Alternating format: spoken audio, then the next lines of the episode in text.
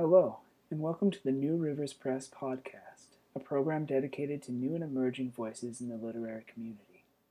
Today's episode is a recording of the New Rivers Press author reading from the 2022 AWP conference, featuring Baudelaine Pierre and Rosaline Bertolino reading from their New Rivers Press publications.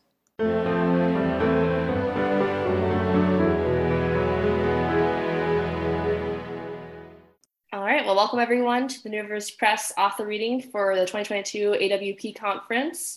Um, today we are featuring two of our most recently published authors to read some selections from their recent published works. Um, thank you again to Baudelaine Pierre and Rosaline Bertolino for agreeing to read for us today. There will be time at the end for questions and answers if we have anything here. Um, so we'll see if we have some questions to talk about at the end of the chat here. Um, we will begin our readings today with Baudelaine Pierre, the author of You May Have the Suitcase Now. She is a journalist, scholar, and novelist who writes about her native Haiti and her adopted US. Her essay, You May Have the Suitcase Now, which her collection is named, is the winner of the 2019 CDS Documentary Essay Prize. Please help me in welcoming Baudelaine Pierre. Thank you. Good afternoon. Freedom. They are singing in the backseat of the car as we drive through Marshall Avenue. Nobody choruses like them. A spectacle of tunes stifled and sifted through a sieve of yells, screams, and clatter the Oxford English Dictionary will not bother to confer with. But I may need to find out what, Willis, what this Willis is about far away from the seesaw of confederate categories of legitimate enjoyment. Behind the wheels, I picture uvula, epiglottis, pharynx, larynx, tongues, and tunes built out and piling up on the carpet's car. They are dancing too against their cumbersome belts. The windows are down. They slide 40 falsetto from Treat You Better uh, to Uptown Funk and whatever else the radio in the car is giving away freely, freely. The kids are raw. They jungle in their seats like dead leaves mounted on the back of angry clouds who just got poked at. And the car goes in staccato, and I am now an expired audience whose taste can't be trusted anymore. Towards the outside, they swell, throw their organs away. Other drivers and passerby must not miss the flow. And the kids explode, trail, thrill, and sing and as loudly as they can with diamonds or just give me a reason like they weren't asking anyone's permission to charge freedom. What else do I need? There are no reason not to stifle Bubbles' freedom in the open air, like water you sprinkle out in brilliant strikes you assume will come back to you. No one has yet declared ownership of the open air, but too much happiness leads the lamb to the butchery. I will have to refrain their energy. I restrain my enjoyment. The gentleman crossing the street right before us has his fingers suddenly clutched in a fist. Just last week, a driver pulled the trigger on another driver driving before him. The other driver was driving too slowly, too happily too, I suppose. Children screaming, shouting, singing, and feeling what they feel are no good signs. I pull up all the car windows, ask the kids to calm down. They scream, they shout, they sing. We live in a free country. And before I realize, spangled banner has become strangled banner. I calm myself down. The new era is on parade, unflinching, and the old so unintimidated. Choice, freedom is the saccharine you receive on your tongue in small, stiffing doses. Definitely not the appropriate moment for an allied definition of bondage in the US. I mean, freedom, well, forget it. Cheap thrills. The bread. All of them sat, their feet touching the curling flame of the burning woods, the weight of their body dropping to rest, fighting the flicking air every minute or so in, the, in their repose after a long day of tripping.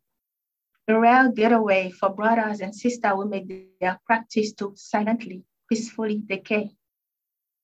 Elucidating one's heritage is the most distasteful gesture there is. Tanisha dropped herself against the background as dark as nights, as silences as time so wide and so very dark you could walk a century and never able to separate nights from days.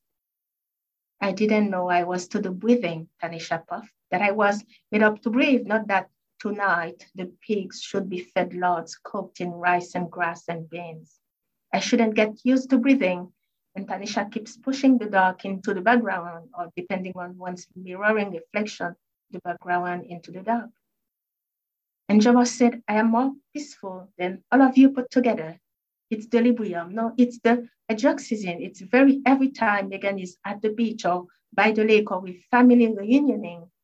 I look at the photos and the beautiful sunset and the beautiful faces pop up on my screen to show what a beautiful life looks like, to see myself tranquil and peaceful.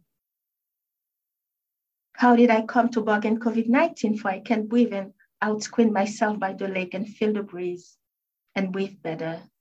See?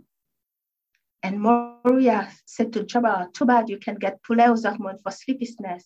Then we jump that she wishes we stop inducing into coma with those of Yancey, little brains who can't learn school shape.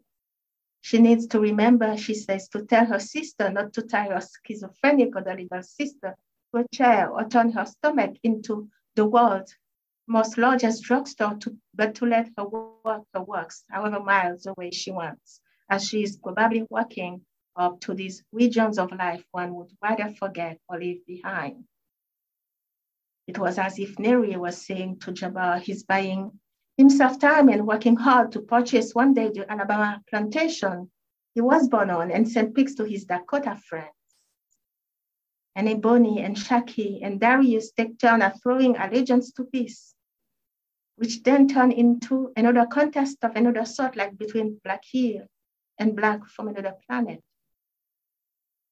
And Carmel says, Remember, I can't remember her name who wore her hair short and braided year round, ate fufu all day and clothed herself in flashy yellow, red, blue stripes, and so black and screaming you weren't black enough.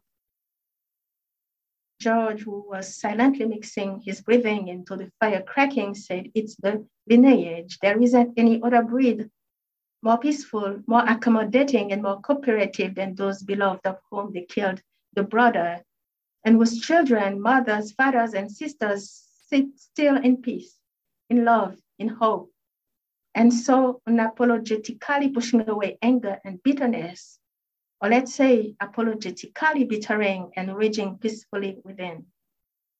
You see a police precinct, a restaurant, and a neighborhood grocery store catching fire in the midst of their raging, tranquilizing, medicated anger, and they still find a way to peace. It's the other camp, not us. In the campfire burning at their feet, large pieces of wood abruptly drop themselves each minute, burn themselves out slowly, then remained in the shadows before kindly disappearing. Not at all in the rhythms of jubilant flames dancing across feet and thoughts and flames. More like an intimate roaring anarchy where coups of all kinds are permitted and where the fecal of the first budding wood is peacefully carried across by other leftover wasted bodies breathing and breathing.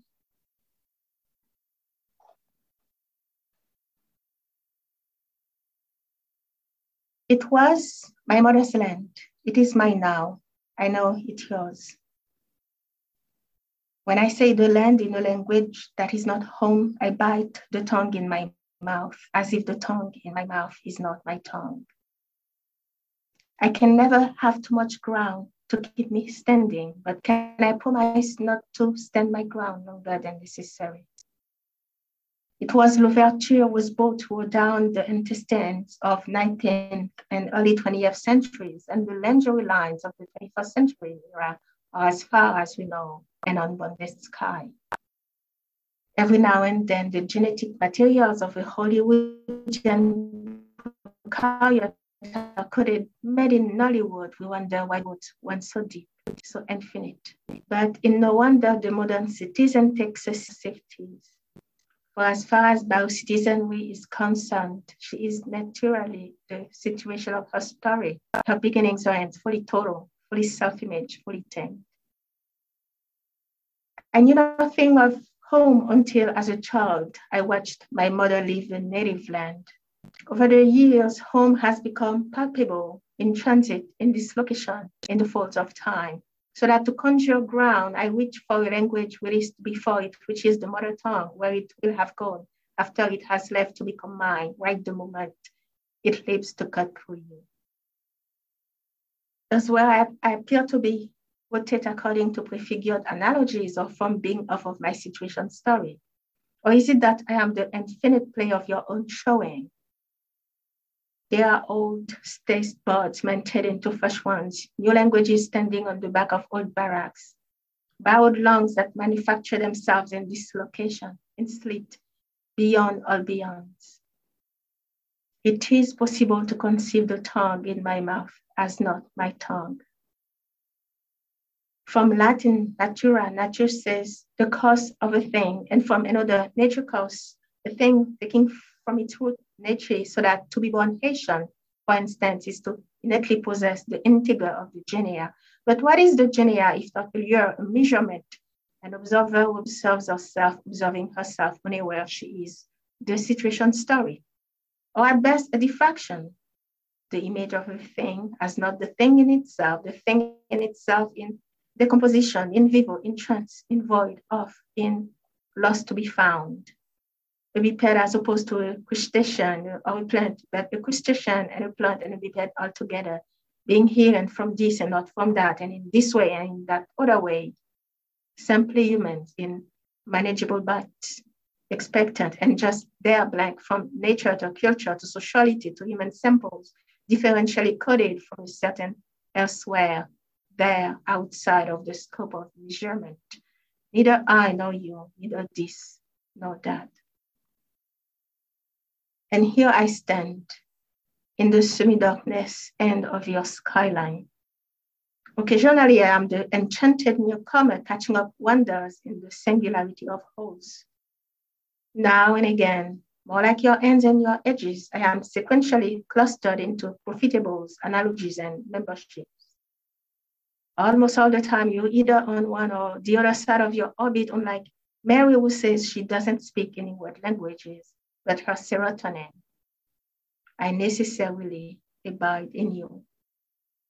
But the two of you, yourself and the radius of your circumpolar zone, operate like a world of its own out of the sun's glare. You've never felt a thing, Fully footed you are in the dark end of your own blackness, uncovering what it feels like to unglue yourself from your own image. Isn't it like seeing yourself dead? I live under TPS.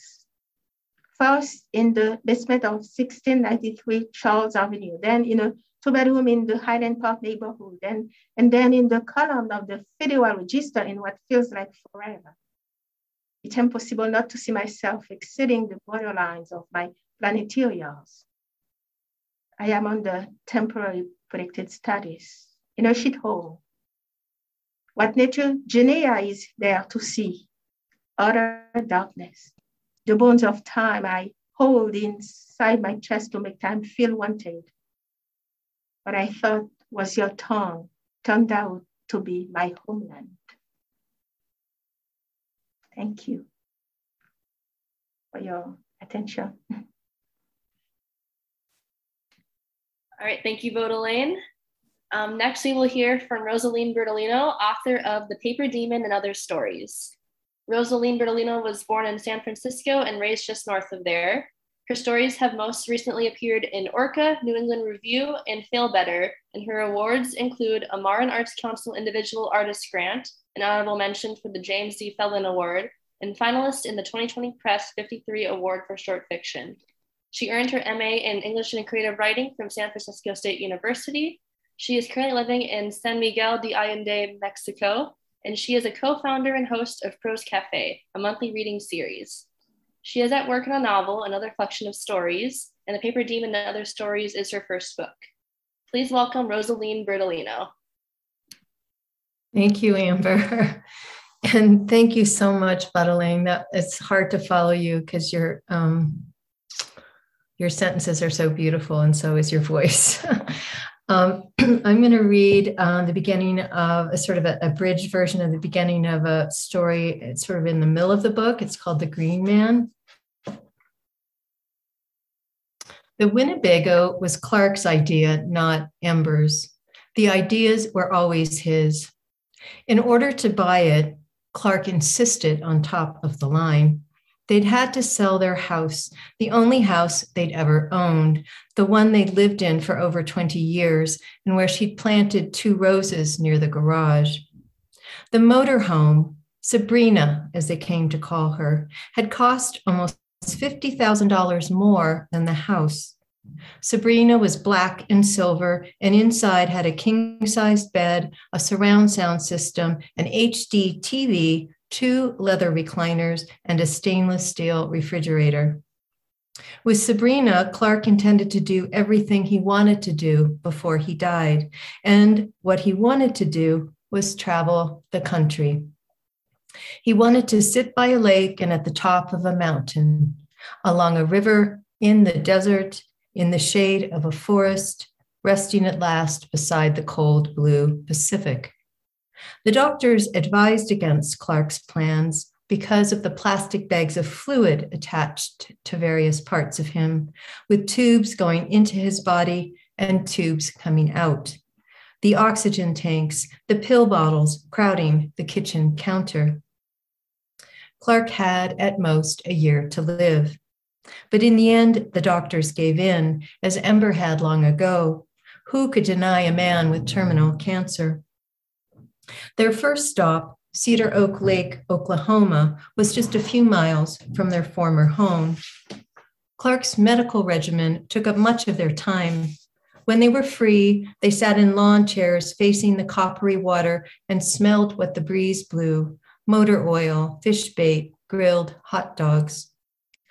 Clark watched motorboats towing water skiers, and Ember watched Clark. That guy doesn't know what he's doing. His turn was way too sharp. Clark took a slug of cola and belched. Didn't have a choice, probably. Waited too long. Idiot. Ember shifted uneasily and her chair creaked. Did you ever water ski? What? No. What does that have to do with anything? Nothing. I was thinking we should go over the finances. Her heart beat fast. She didn't want to have this conversation. But what would happen if they put it off too long? Already she felt abandoned.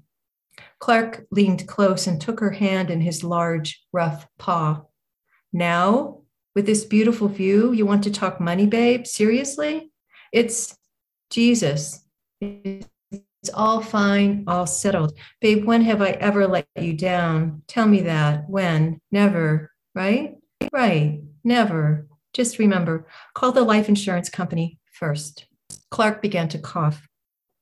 It was like a storm or a seizure, the way the coughs thundered out of him, leaving him pale and gasping, his bony chest heaving like water. Ember grabbed his Coke and held it to his mouth. Drink. They never discussed the coughs. There wasn't much point. Clark sipped, cleared his throat, and spat next to his chair. He pointed at a white bird with stilt like legs, waddling fastidiously in the shallows.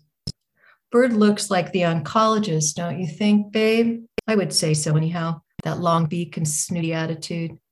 Motorboat might run him over. Feathers everywhere. Ember stopped listening. The sky overhead so vast it felt as though it might crush them. Trust Clark. Just trust him. He was kind of crazy, but after all, he'd saved her. He'd rescued her off the street 32 years ago, sat her beside him in his 18 wheeler, and bit by bit gotten her clean and sober. Life with him had been safe. All she'd ever needed to do was do what she was told. They'd been at the lake two months when his cancer accelerated, his entire body swelling, fingers so fat his wedding ring had to be sawed off. The skin of his legs split, his wrinkles vanished. Ember sat with one hand on where he'd once had a knee, certain he'd pull through. Clark was such a stubborn SOB, it seemed impossible to Ember that he would ever die, at least not before they finished his road trip. But near midnight, as Ember dozed in the chair beside the bed, Clark began to twitch. He made a noise, low and guttural. His brown eyes flashed neon green, as if he'd filled with uranium. What the hell have you done with him? Ember screamed at the nurse. But he was already dead. His first betrayal, or rather, the first she knew about. Because she had trusted him to handle everything, always. That had been their bargain. She'd married him because he'd promised to keep her safe. In return for this life, she gave up all control. She hadn't had a drink in 20 years, hadn't used in 26. Had she been happy with Clark? She'd never even thought about it. Happiness wasn't part of the deal. Living with Clark was like living with lightning. She'd accepted his power because she wanted to survive. Ember had no idea where their tax returns were, which bills must be paid, how much they had in their bank accounts. She discovered that, as far as the world was concerned, she didn't exist. Maybe she didn't.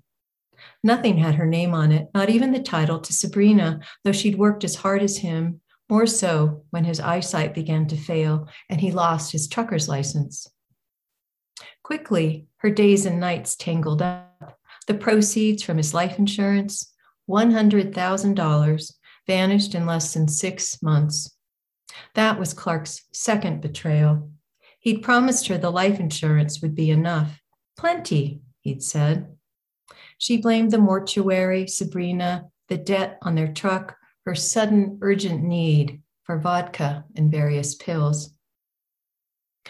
There came a black period of which she remembered nothing except being ordered to leave the lake and then the state.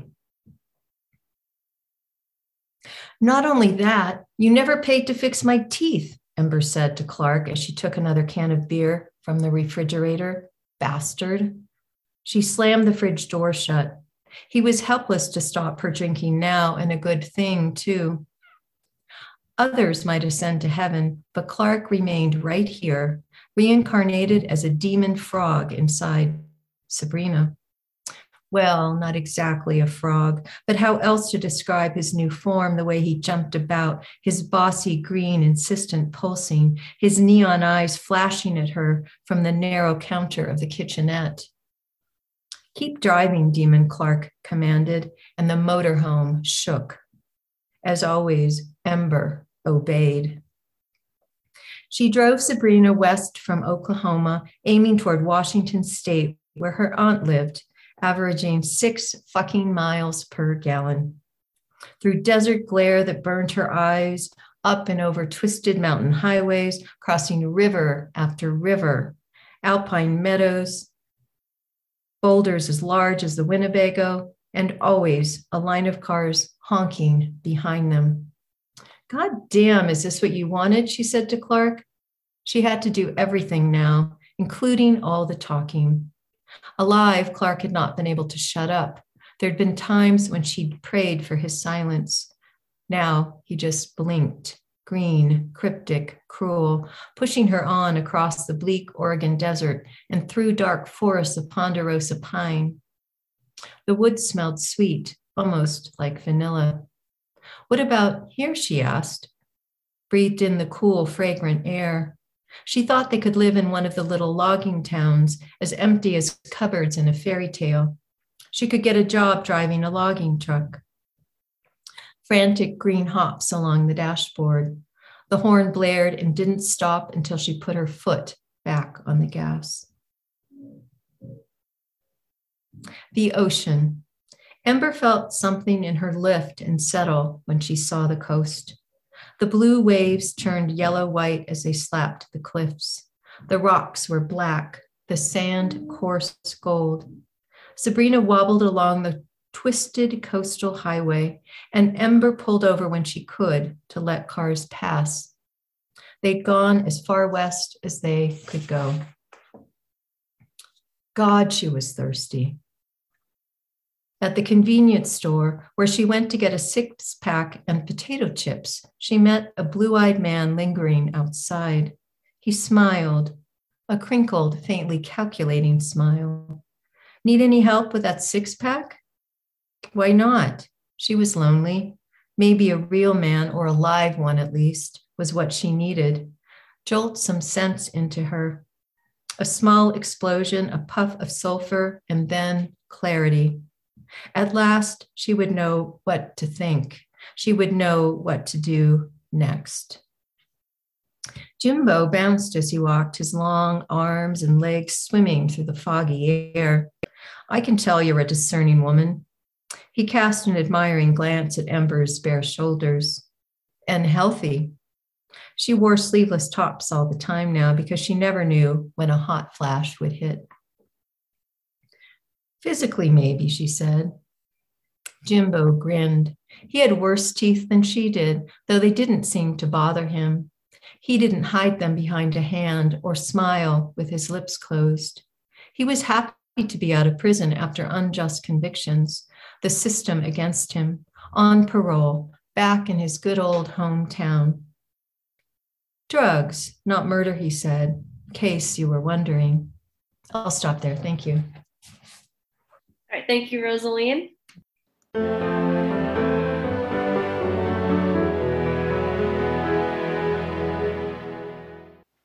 Thank you for listening to the New Rivers Press podcast. Follow us on all social media platforms at New Rivers Press and visit our website, newriverspress.com.